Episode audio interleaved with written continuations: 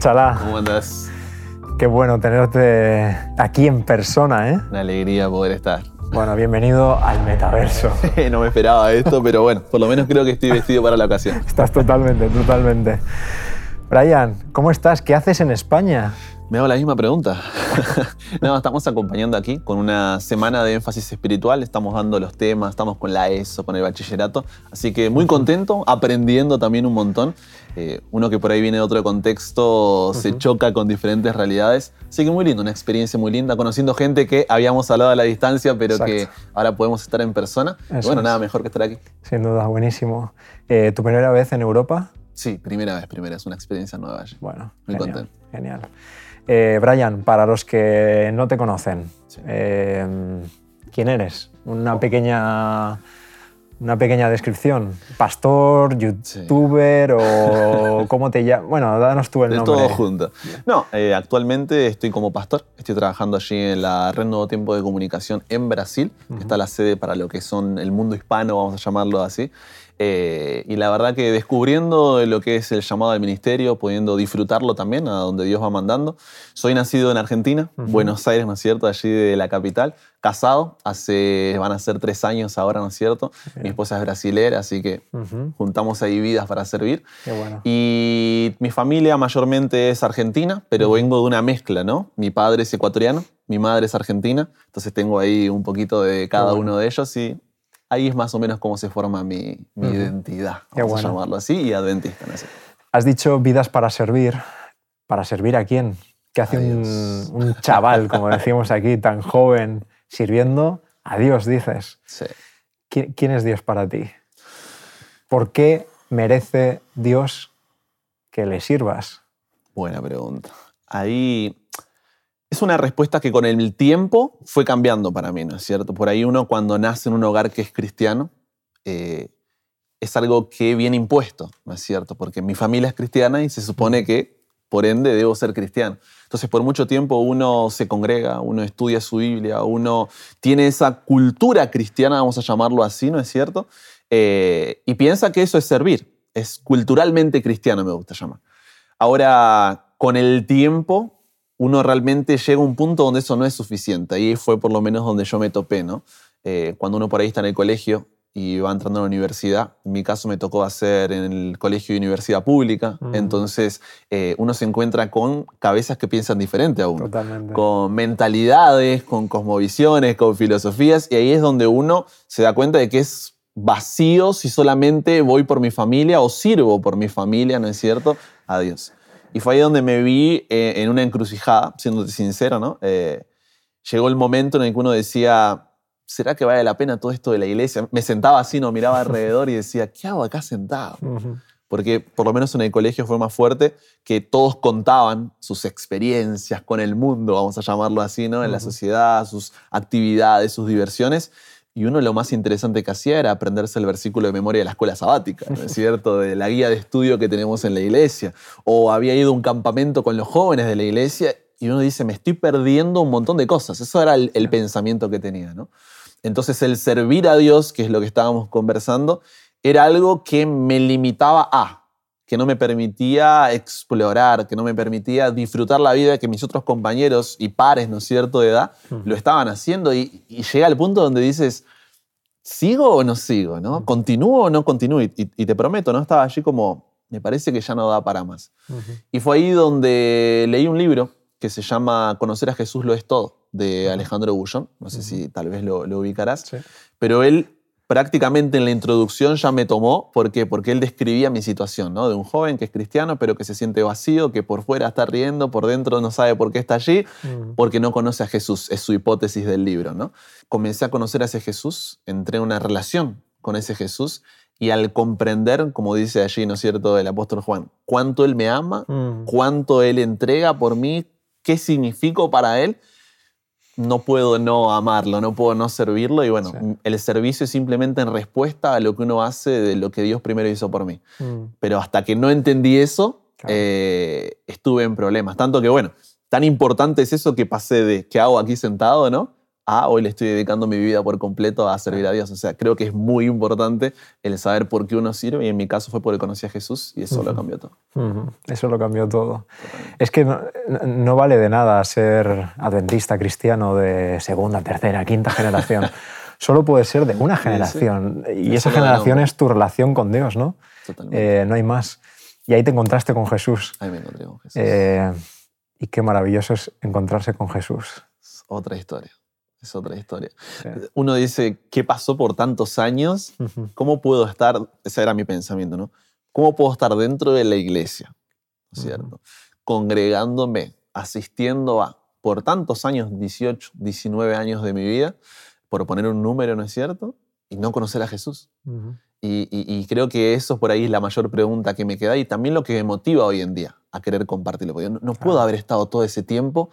A la vez también sé que es un proceso madurativo. No es que uno se sienta aquí y echa la culpa, ¿no? Que mi congregación, que mis padres, que mis líderes no. No. Es simplemente también parte de un proceso madurativo donde uno empieza a hacerse preguntas que antes no se hacía, uno empieza a formar su propia identidad, a buscar su valor, su propósito, y es ahí donde o me voy para un lado o me voy para el otro. ¿no? Y mm. bueno, gracias a Dios me fui para el correcto. Mm. ¿Cómo alimentas? ¿Cómo es esa relación con Dios?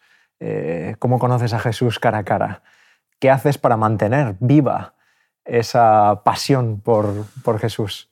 A mí que nos sirva, perdona, eh, que nos sirva también como consejo para todos los que nos están escuchando. A mí me encanta mi momento en la mañana donde estoy con él y leo mi Biblia y estoy tranquilo ahí con él. O sea, creo que eso es algo innegociable para mí eh, es a veces incluso cuando por cuestiones de viaje horario y que va cambiando mis horas, ahora cuando viene para aquí, por ejemplo, que caía en la madrugada, por ahí uno se, se queda fuera de la agenda, ¿no? Pero ese momento especial con Dios, de lectura de la palabra, de poder simplemente estar con Él, para mí lo fue todo y algo que me, me ayudó mucho fue no centrarme en mí. Muchas veces hoy en día, y de paso también si sirve, ¿no es cierto?, un consejo, muchas veces hoy en día uno se centra en qué me puede dar Dios a mí y, por mucho tiempo mi vida se movió de esa forma y prediqué de esa forma, ¿no es cierto? No, Dios te puede dar esto, Dios te puede ofrecer aquello, porque a veces es como que estamos vendiendo un producto, ¿no? Si tú llamas ya, vas a recibir esto y con beneficio extra esperanza. Es como que intentamos vender el evangelio, por así decir. Pero cuando giré, ¿no es cierto? Y dije, no, se trata de qué puedo hacer yo por él, eso lo cambió todo. Entonces, para pasarlo a forma práctica, que no quede abstracto, a la hora de estudiar la Biblia, no busco cuál es la aplicación que la Biblia me puede dar a mí para que yo salga y ese día lo intente hacer con mis fuerzas, con mis esfuerzos, con mi voluntad, sino de que intento descubrir y explorar lo que es el carácter de Dios. Entonces, cuando a través de cada relato uno puede ir explorando, ¿no es cierto?, el carácter de Dios, después viene la aplicación eh, en conjunto. No es que no hay nada práctico que hacer y solamente es una información. Pero cuando me enfoco en eso, en conocerlo a Él, eso después me da una, visión de Él, ¿no es cierto? Que lo cambia todo, porque al final la Biblia no es tres pasos para que tú puedas ser mejor persona. Mm. Eso es medio moralista, ¿no es cierto? Sino que la Biblia es la revelación de Dios en la historia. Entonces, cuando yo puedo ver a ese Dios que se va revelando en la historia, y no me centro en la historia, sino en Dios, que se va revelando en ella, ahí todo lo cambia. Y la noche anterior que estaba aquí dando uno de los temas, mencionaba un ejemplo básico, ¿no? Que es, no sé, la historia de David. Mm. Y decía, ¿no? Uno cuando lee la historia de David, ¿qué es lo primero automático que se viene a la cabeza? Es, ah, no, tú eres pequeño, pero ante los grandes problemas tienes la victoria, ¿no? Y siempre uno lo compartía así, lo vivía así, y bueno, eso es todo, ¿no? Ven a la iglesia, sé parte del cristianismo, porque si eres pequeño, Dios te dará la victoria y demás. Pero cuando uno se centra, ¿no es cierto?, en qué me dice este relato de Dios, uno ve que Dios le había prometido a David, ¿no es cierto?, cuando era un adolescente, un joven, que iba a serle rey de Israel, pero luego tuvo que tener la humildad de volver a los pastos y a las ovejas y quedarse allí. Y luego ante las dificultades, la burla de los hermanos, el rey Saúl y todo lo que pasaba, él tuvo esa victoria. Eso lo llevó a que el pueblo lo reconociera al ojo público, ¿no es cierto? Por más que ya servía a Saúl. Luego hace que vaya a batallas, termina siendo presidente y finalmente, después de más de una década, él termina siendo rey de todo Israel, ¿no es cierto? ¿Y qué es lo que me muestra de Dios? Me muestra que aunque pase el tiempo y va a haber batallas en la vida, no es que todo me va a sonreír y me va a ir bien, Dios sigue siendo fiel para cumplir sus promesas. Entonces no se trata de, ay, yo tengo la victoria sobre mis problemas, sino Dios es fiel. Y eso es mucho más fuerte que el yo tengo la victoria. ¿Por qué? Porque como sé que Dios es fiel, ahora no importa cuál sea la victoria, yo la puedo enfrentar. pero se trata de Él, no se trata de mí. Y para mí, ir descubriendo eso acerca de Dios en cada parte de la Biblia, un evangelio que era no descontextualizado, basado solamente en el amor, diluido solo en el amor, sino con el resto de los atributos de Dios, es como que uno no puede quedarse quieto ante eso. Uno simplemente responde como muchas personas respondieron en la Biblia con adoración. Totalmente. pero solamente pasa cuando estás delante de la presencia de Dios. Y eso, o sea, no sé si lo hubiera tenido antes, hubiera llegado a tener ese descubrimiento, sino que todo es parte, ¿no? Como con una persona. Uno la va conociendo, va conversando y bueno, ah. después termina teniendo una relación. Me, hace recordar un, texto de Pablo, ¿no? del apóstol Pablo, eh, que dice, ay de mí si no predico el Evangelio. Oh. Dice, es que estoy bajo la obligación de hacerlo. y, no tenía nadie con una pistola apuntándole, predica el Evangelio. Al contrario, o sea, tenía gente con una pistola si predicaba, el, evangelio. Pero le ardía tanto en su interior haber conocido a Jesús, haberse encontrado con Él. Creo que esto es lo bonito de las historias bíblicas, ¿no? que cuando las leemos vemos que no, son, no es solo una revelación de Dios en la historia, sino que también se revela en nuestra vida. Totalmente. Y no necesitamos ser pastores para predicar eh, ese, esa pasión que el Señor nos pone. Es que todo esto fue antes de estudiar teología. O sea, mm. todo lo que estoy contando, eh, yo estaba estudiando ingeniería en sistemas antes de estudiar la carrera de teología. Y todo esto pasó antes de eso.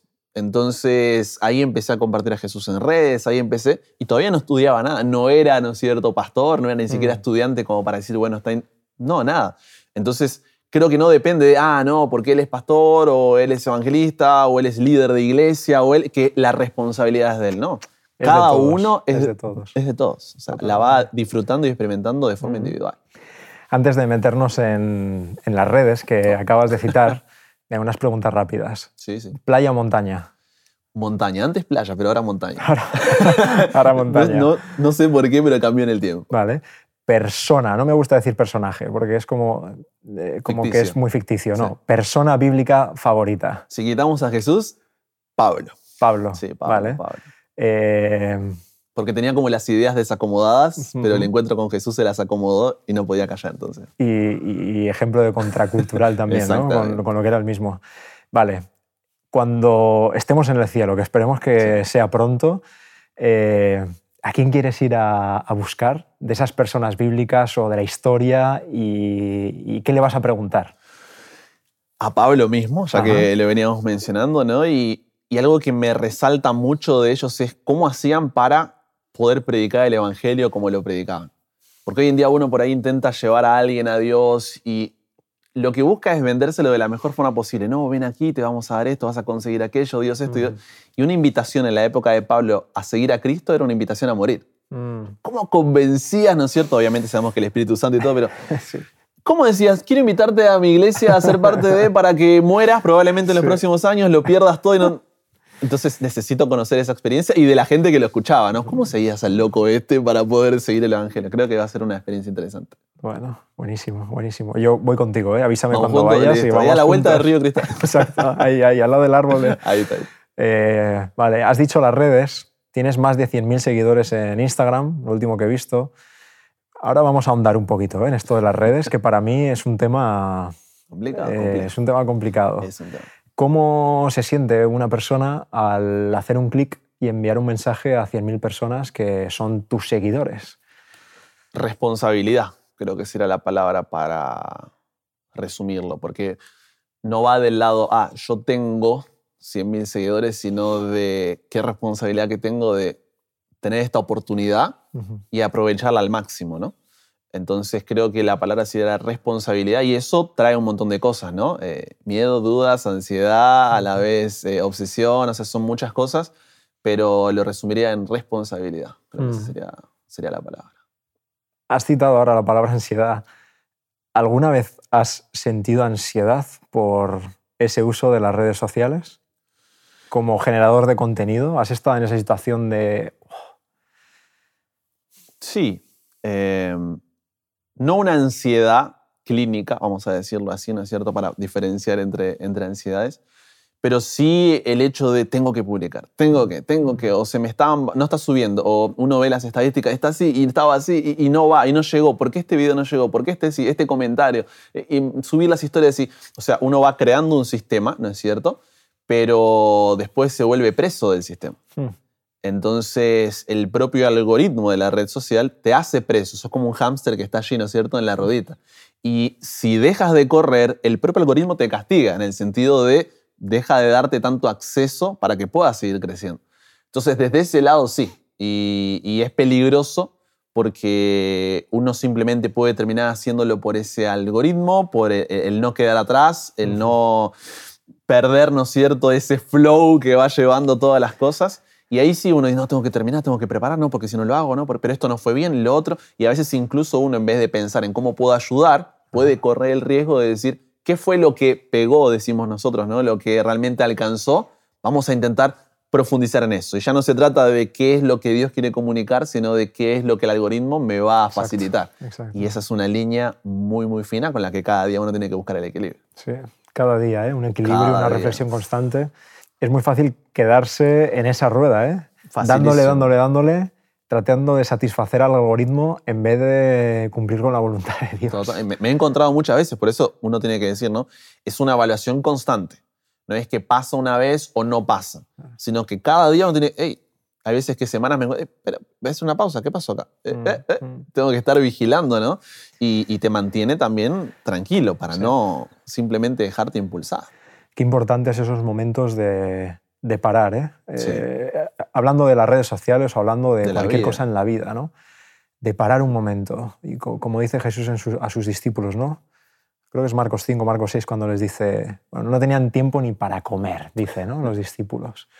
Jesús les llama aparte, hey, venid, venid conmigo, aparte, vosotros solos. ¿Cuántas veces yo en mi vida, ¿no? Y creo que, que lo compartes. Eh, en la vida necesitamos escuchar a Jesús que nos dice eso. Hey, ven aparte. ¿Dónde estás? Eh, vuelve, vuelve a situarte. Reflexionar dónde estamos parados. Eh, en ese sentido, ¿crees que las redes sociales nos ayudan a predicar el Evangelio o nos enredan o ambas?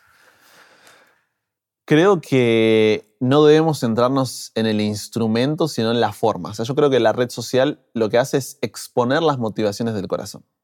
Uno puede ir al Explora de Instagram de alguien y puede ver el corazón, pero de forma así, una radiografía, una tomografía completa allí, ¿no? Entonces, creo que las dos cosas, el problema no es la red social, sino la motivación de mi corazón. Entonces, de acuerdo a cuál sea la motivación de mi corazón, o va a ser un instrumento para bien, o me va a terminar enredando. Y es ahí donde uno tiene que mantenerse vigilante, ¿no? El velar y orar para no caer en la tentación. Porque si no, algo que sí tenemos que tener en claro que es un medio, no es un fin. A veces se piensa que la red social es un fin. No, es un medio nada más. Es un medio para, es una herramienta, es un brazo, pero nunca reemplaza a. Y por otro lado, tener cuidado, ¿no es cierto? De eso que te mencionaba, de no enredarse porque simplemente estaba metido tanto en eso que olvidé lo principal. Pero no creo que sea un problema la red social, sino lo que esta expone. Y ahí es donde está lo feo, porque nos quedamos... Sí. Sí, porque esa motivación incorrecta al final también la puedes encontrar en, un púlpito o en algo analógico, ¿no? Que no necesariamente... De acuerdo. Solo que la red social como que... Exponencia. exacto, es, es, es elevado a la máxima potencia, ¿no? Totalmente. Y ahí es donde necesitamos ese equilibrio. De hecho, ahora mientras, mientras hablabas, recuerdo, ¿no? Cuando Jesús, Jesús tiene dos momentos hablando de redes, eh, de otras redes, pero nos sirve la palabra, cuando a sus discípulos les dice, eh, seguidme, ¿no? Y los discípulos inmediatamente dejaron las redes y, le siguieron. hay otros momentos en los que Jesús dice, echad la red, ¿no? Eh, y, sacan la red que no pueden llenar. Entonces, te lo digo como compartiendo esta reflexión y, al final eh, me siento identificado contigo en el sentido de que trabajamos la comunicación los dos, ¿no? Hay momentos en los que tenemos que dejar las redes y seguir a Jesús para llenarnos de Él. Y hay otros momentos en los que Él nos dice, echa la red, ¿no? Es que si no corremos el riesgo de, siempre me gusta la frase esa, ¿no? Eh, haciendo la obra del Señor, nos olvidemos del Señor de la obra. Exacto. Y eso es para uno, ¿no es cierto?, que trabaja constantemente con la predicación del Evangelio, con la comunicación y con todo, es una línea tan fina que si no se mantiene vigilante, mm. puedes estar días, semanas, meses, años, todo un ministerio predicando el Evangelio, pero totalmente lejos de Jesús. Y mm. ese es mi mayor miedo, ¿no? El que siempre intento cuidar, porque no pasa de la noche a la mañana. No es que un día me levanto y, y ya está, sino que es una lenta desviación, ¿no es cierto?, de la verdad, que para cuando me doy cuenta, esta mañana estaba estudiando Salomón y veía, ¿no? Cómo pasa ese rey sabio que había hecho un imperio de todo lo que quería. y de repente en la ruina total. Pero allí el comentario, ¿no es cierto? Cuando uno ve lo que dice la autora Elena de White y, y analiza un poco lo que va diciendo, dice, y esto no pasó de un día al otro. Fue una lenta desviación de la verdad, un principio tras otro que se fue negociando y para cuando se dio cuenta estaba más lejos de lo que podía esperar. Y creo que eso nos puede pasar también a nosotros y es donde tenemos que mantenernos vigilantes, porque. Salomón no era sabio en sí mismo. Exacto. Él dice, el principio de la sabiduría es el temor de Jehová. Entonces cuando dejó de temer a Jehová perdió la sabiduría. Y bueno, y allí lo llevó. ¿no? Entonces es, es una lucha diaria, es una lucha diaria. Sí, sí. Hay que estar siempre atentos, ¿eh? Si no, Eh, sorpresa fácil. Total. ¿Recuerdas cuando, cuando Jesús envía a los 70 ¿no? a predicar? Creo que es Lucas 10. Y él eh, bueno, les da poder y ellos vuelven y dicen, Señor, hasta los demonios se nos someten en tu nombre. Y a Jesús no le gusta esa motivación, tiene que corregirles y les dice, no os alegréis de que podáis hacer eso. ¿no? Yo en esa motivación veo ego, veo éxito, veo poder. Arrogancia. Y Jesús les dice, alegraos de que vuestros nombres están escritos en, en- en los libros del cielo, ¿no? ¿Cuál es tu motivación? Y entonces es como que Jesús les, les reenfoca la motivación de su ministerio y, y volvemos a lo que has dicho tú al principio. La motivación es que me he encontrado con Jesús y que tengo que compartirlo con los demás. No que he conseguido esto, no que he conseguido esto otro. Totalmente. Eh, que esa sea nuestra motivación. Es que hay muchas motivaciones que te pueden llevar a una trampa.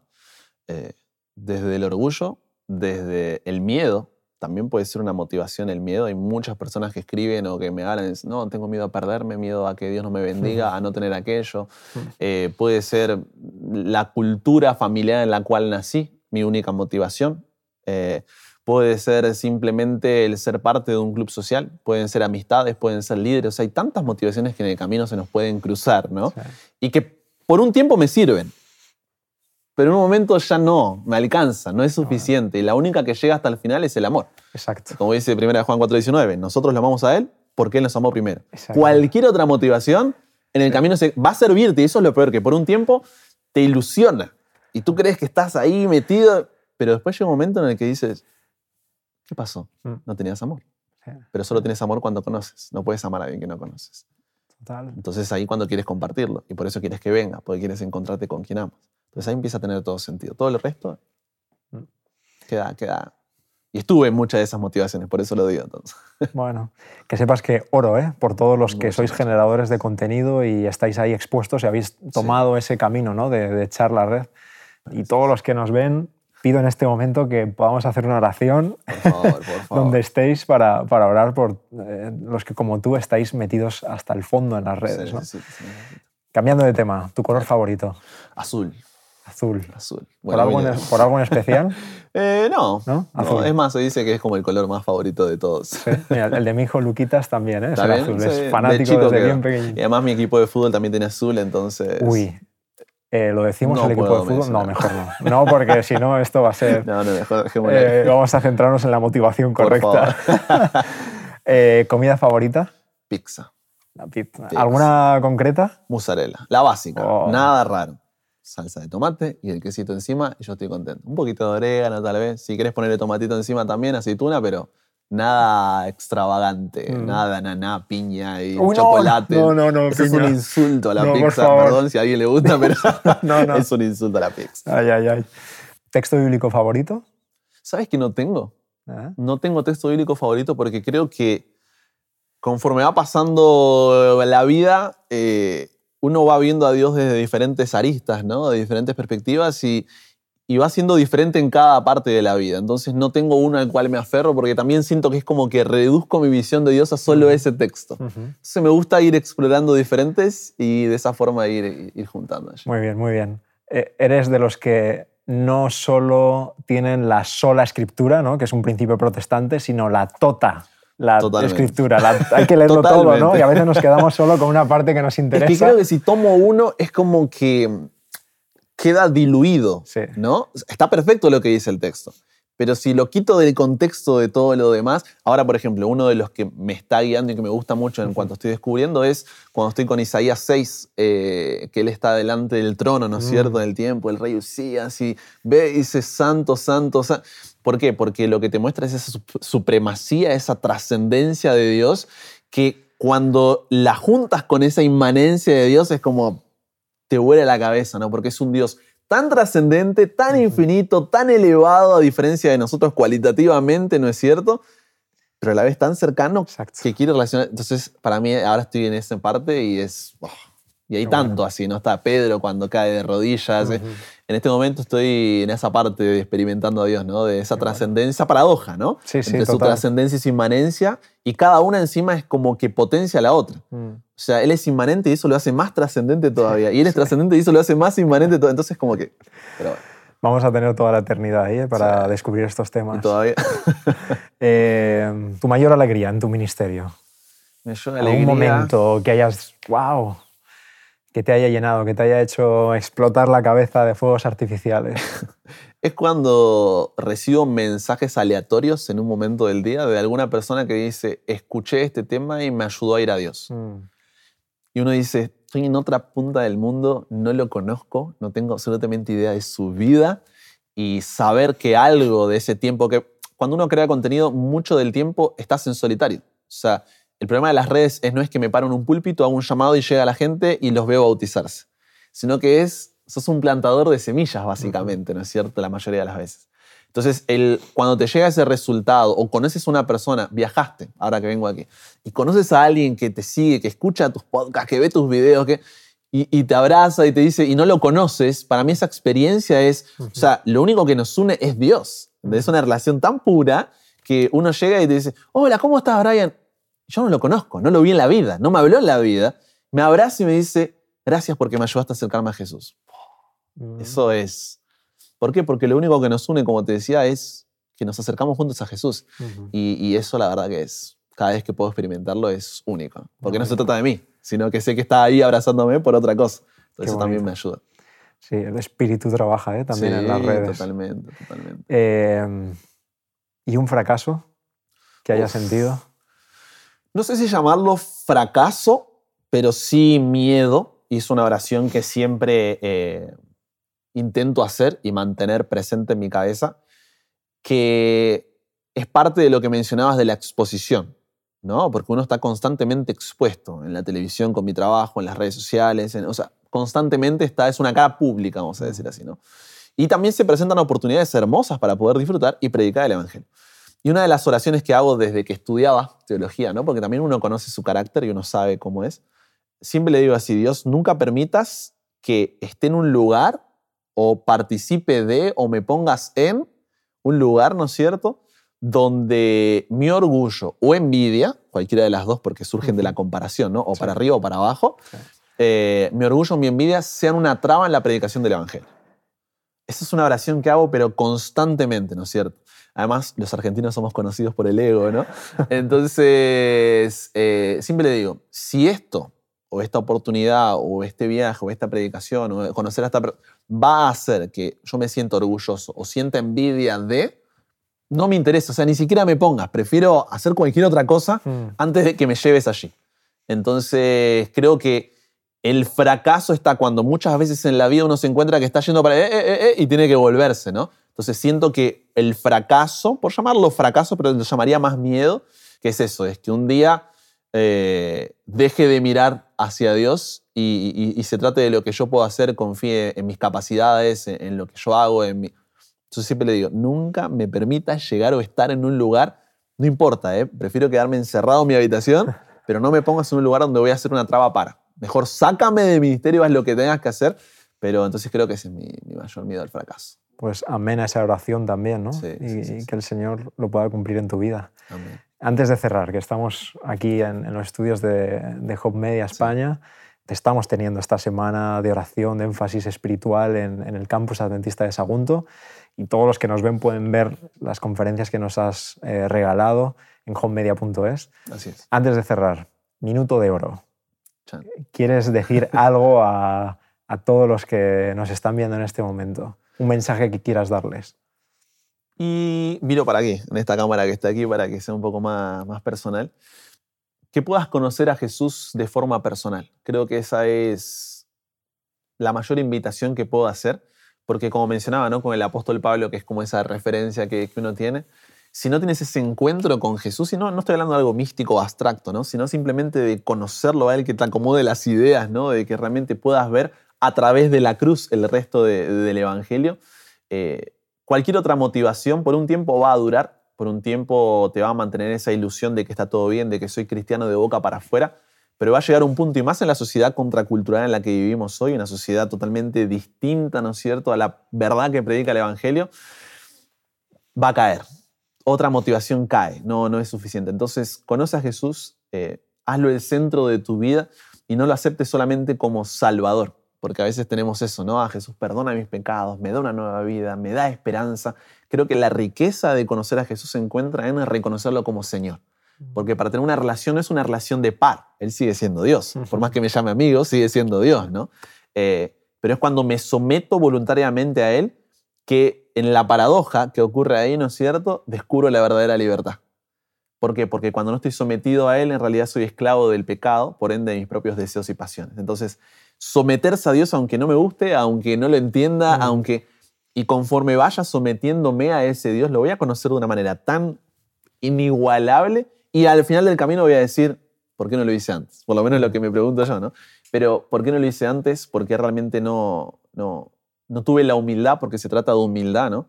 De someterme, de entregarme, de rendirme a su voluntad. Porque como dice el, sabio Salomón, hay caminos que a nosotros nos parecen perfectos, ¿no? Rectos, pero al final nos conducen a la muerte. Entonces, cuando uno realmente tiene la humildad de decir, yo no soy Dios, voy a permitir que Él sea Dios, a pesar de que esto sea una creencia contracultural, y tiene esa, esa relación íntima con Él, es ahí cuando la vida cristiana tiene otro sentido y por sobre todas las cosas quieres verlo regresar. Porque te estoy esperando, te encuentro todos los días a la distancia, me pasa ahora que estoy lejos de mi esposa, ¿no? Y uno está por teléfono, que videollamada, que mensajito. ¿Y cuál es el anhelo? A pesar de que uno está aquí, ¿no es cierto? Está disfrutando, está predicando, es encontrarse con la persona que ama. Y con Dios lo mismo, es como que estamos ahí con videollamada, con mensajito. Quiero encontrarme. O sea, está bueno hasta un punto, en un momento ya digo, ya está, quiero encontrarme, quiero abrazar, quiero estar allí. Entonces creo que ese, eso solamente causa el amor. Cualquier otra cosa. Entonces busca a Dios, eh, cada día analiza cuál es tu motivación y que esta siempre sea el amor. Es una decisión que es camino de ida, no, no, no tiene vuelta allí. Brian, gracias eh, por este ratito. Maestro, una alegría. Hemos pasado juntos. Eh, que el Señor te siga bendiciendo. Amén, amén, igualmente para ti. Ánimo en tu ministerio. Muchas, muchas gracias.